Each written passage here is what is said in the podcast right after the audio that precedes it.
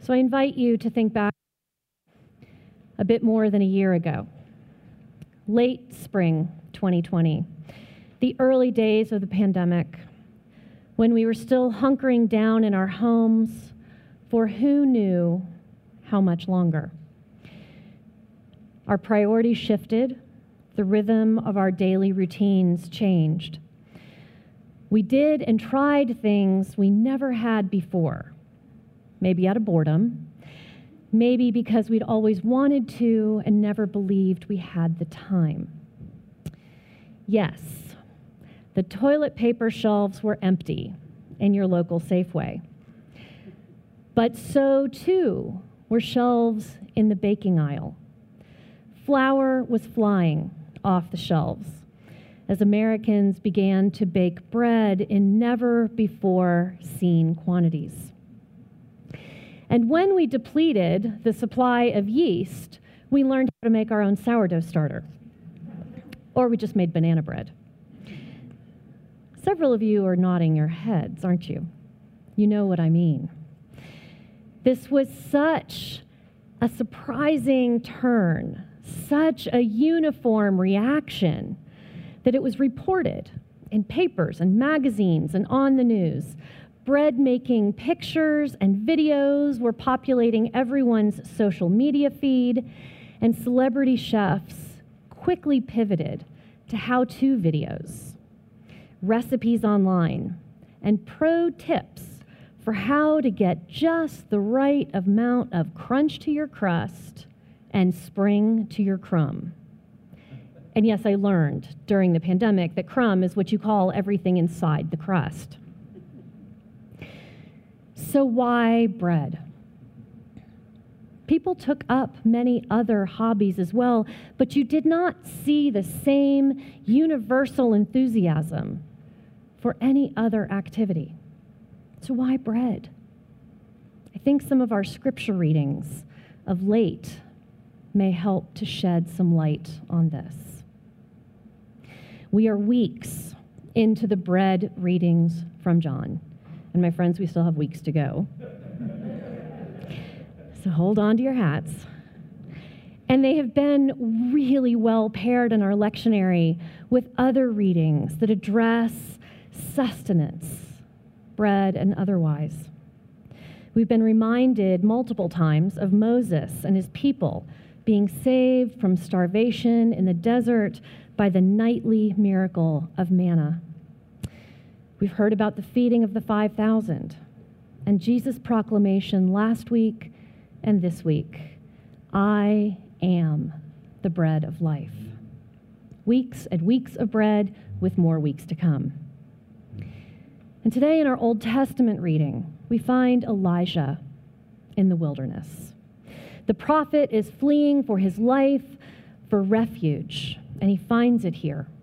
He's been, he has angered Jezebel by calling down fire from heaven and slaying false prophets to show that his God is mightier than Baal.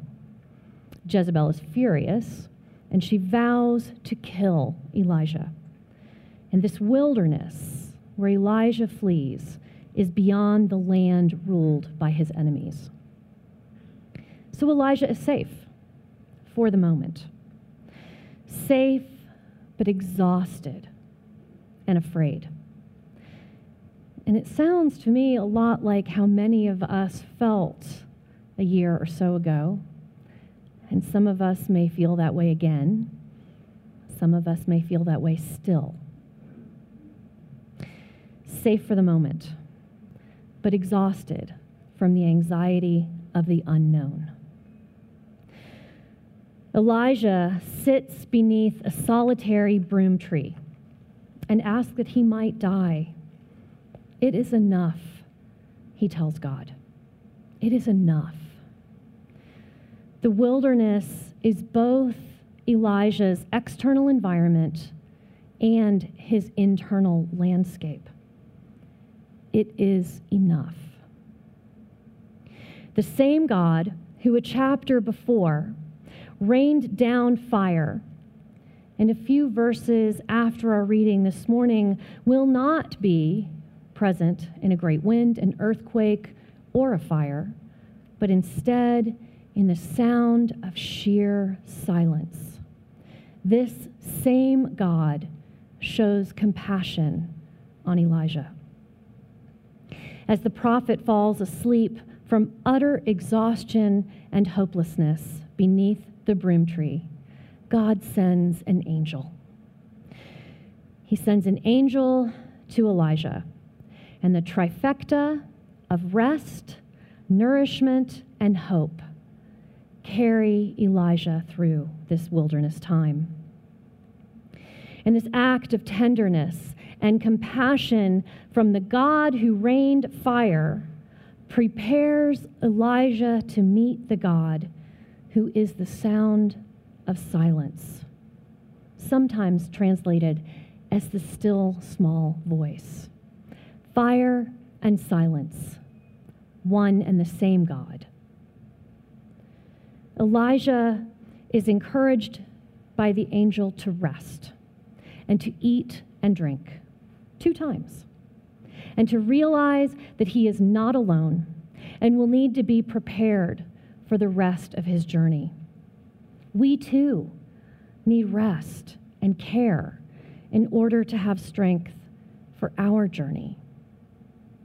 God shows compassion to Elijah just as compassion has been shown to others in the wilderness, to, to Hagar and Ishmael in the desert. And Elijah's sojourn in the wilderness allows him to remain safe while resting and fortifying himself with cakes and water until he no longer feels the despondency that forces him to declare, It is enough. We have been in our own type of wilderness this past year plus, trying to stay safe behind our doors, behind our masks. And my friends, the masks are not gone yet.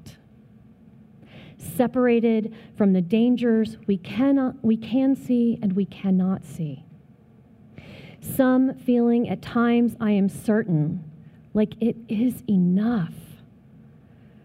And in this wilderness time, many of us turned to baking bread, a grounding reminder of our connection to the earth and to our faith, an ancient that has changed remarkably little over time, a sensory practice of rest, nourishment, and hope, even a sense of connection.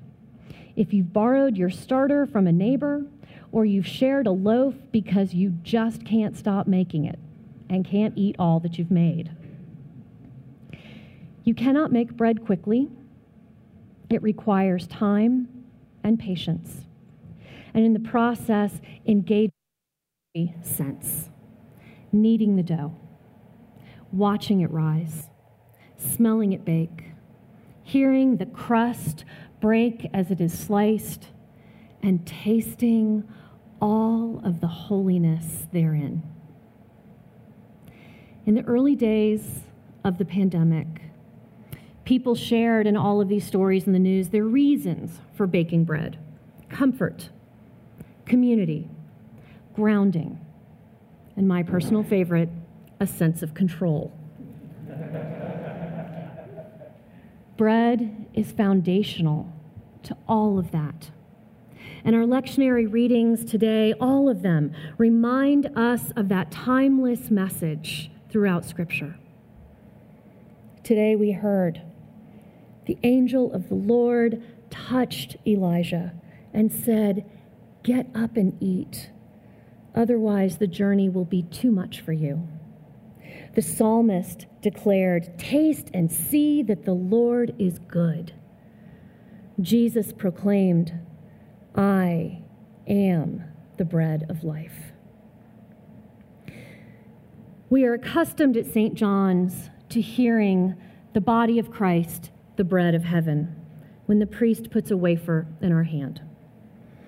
I once had a priest instead say the words, strength for your journey, as she placed the wafer in my hand.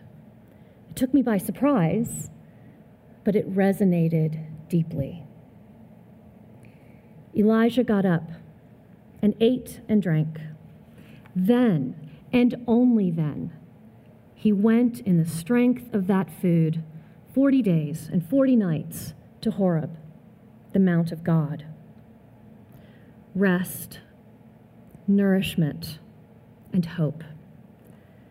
May you have the strength for your journey.